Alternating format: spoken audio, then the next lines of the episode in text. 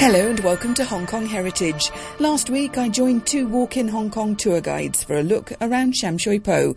This week I continue with one of them, Olivia Tang, as she shows me the police station and describes how Boundary Street was a key marker for criminals fleeing Hong Kong. I then have a chat with Chloe Lai, the curator of the exhibition Tales of Sham Shui Po. So here we are. Uh, we have arrived at the Sham Shui Po police station.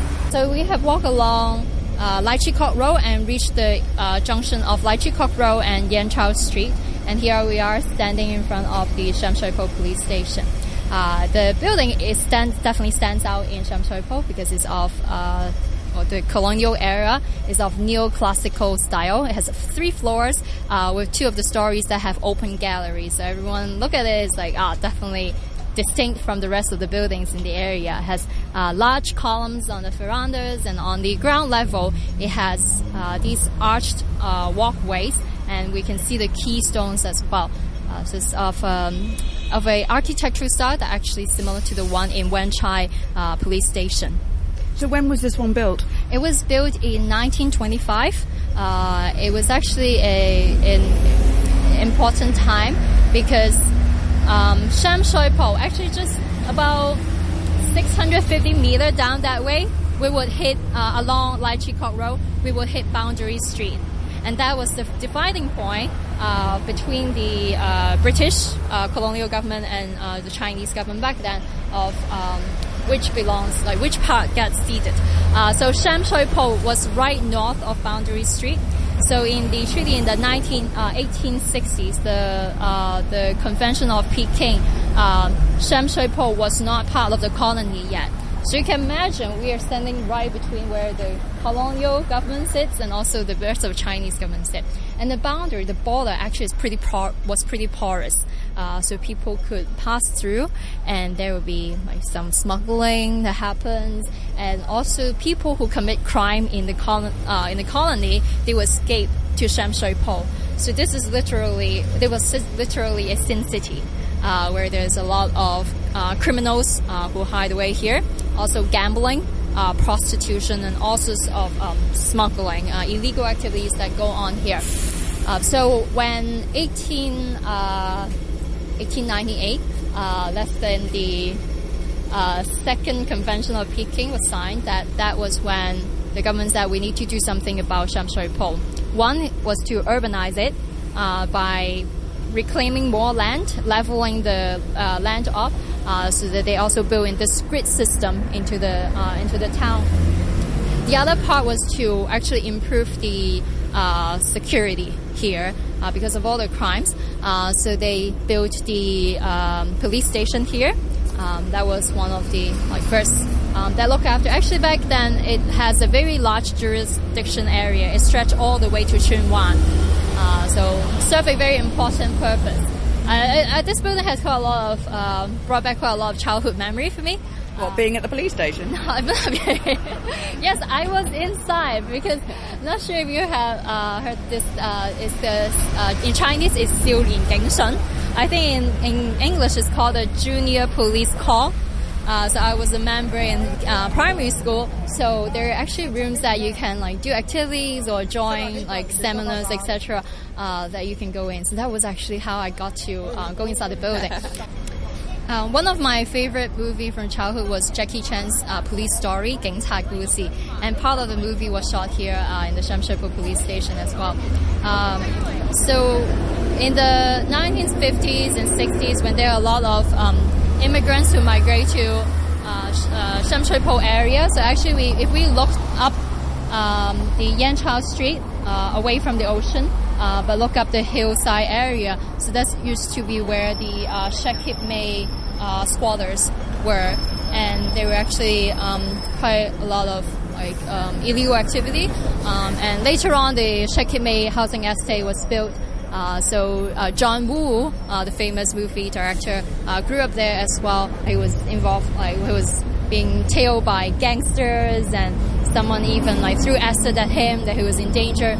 Um, there was actually another story about uh, some girls who grew up in those housing estates, and they would um, they they recall how they they live on the seventh floor uh, or the upper floor, and they would hear the gang fights on the fighting uh, on the ground floor, and they would hear the the knife chopping into the flesh, as if it is at the butcher's stand that you hear the butcher use the knife chop into a, like a chunk of pork meat, and that's what she heard and remember uh, from those fighting. Um, so there's quite a lot of crimes in the area.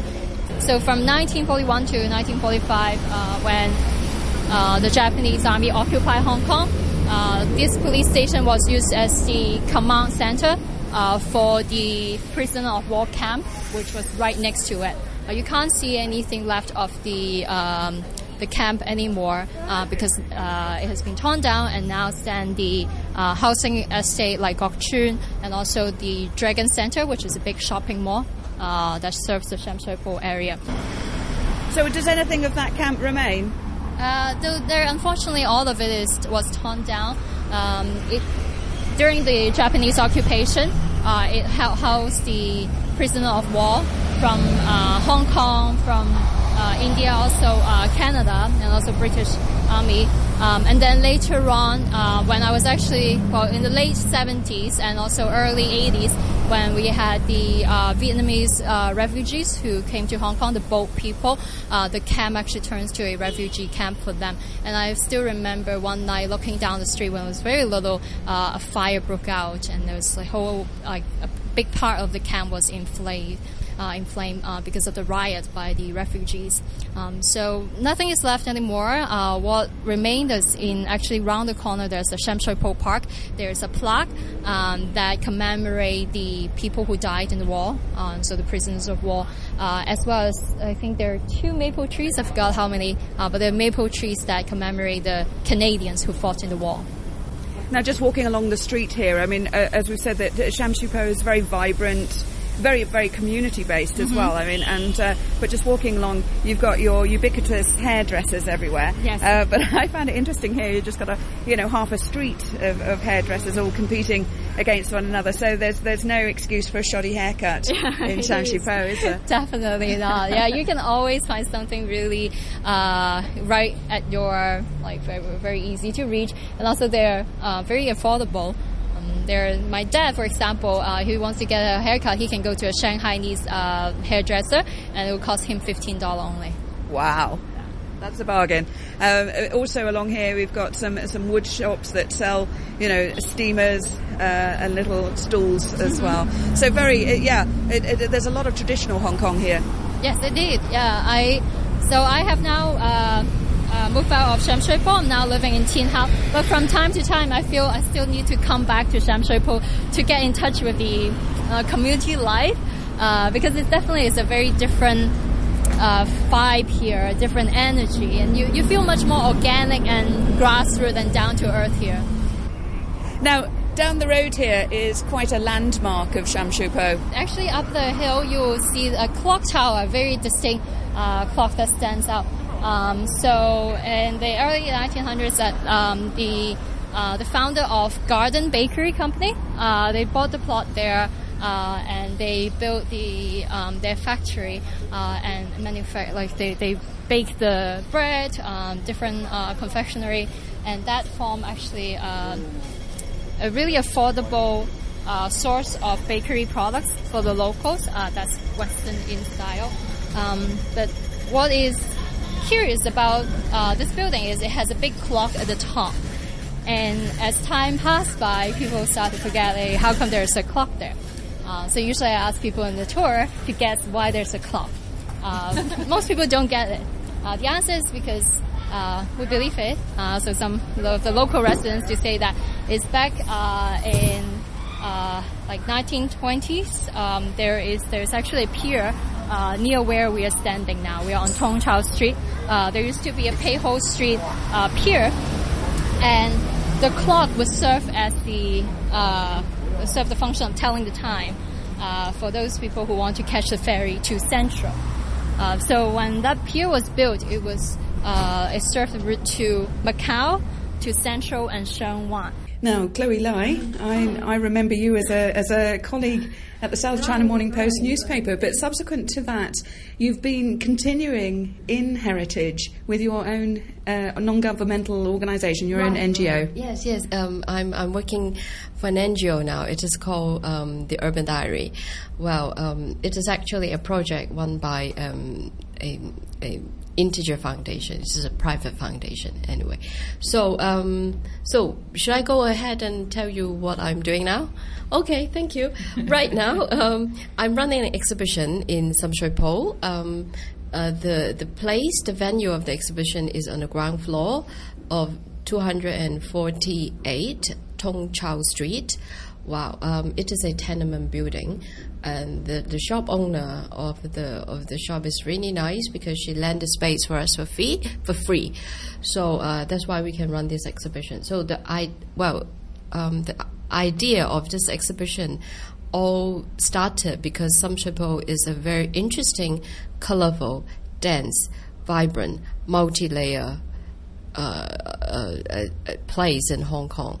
I just find it very interesting that I, there's so many shops here and then you know there are shops you don't really you can't really find in in other parts of Hong Kong such as shops selling lace uh, sh- shops selling button and shops selling um, and then shops selling um, sewing machine right and then um, um, there's a whole street or number of streets selling fabrics, accessories, right? And then there are so many small food outlets selling very yummy local delicacies. So very interesting and vibrant place. And then and then I, I found out well because I always find this place fascinating.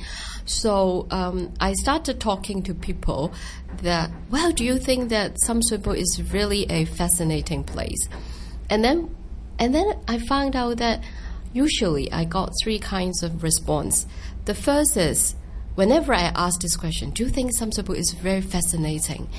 And then the response usually is, well, I live in Sham Shui or I used to live in Sham Shui or um, I go to Sham Shui very often the response itself make the whole place even more fascinating because I started thinking why so many people are somehow connected to Sham Shui even though you never people like me who never lived here, but then they they just come here often. So I want to find out why.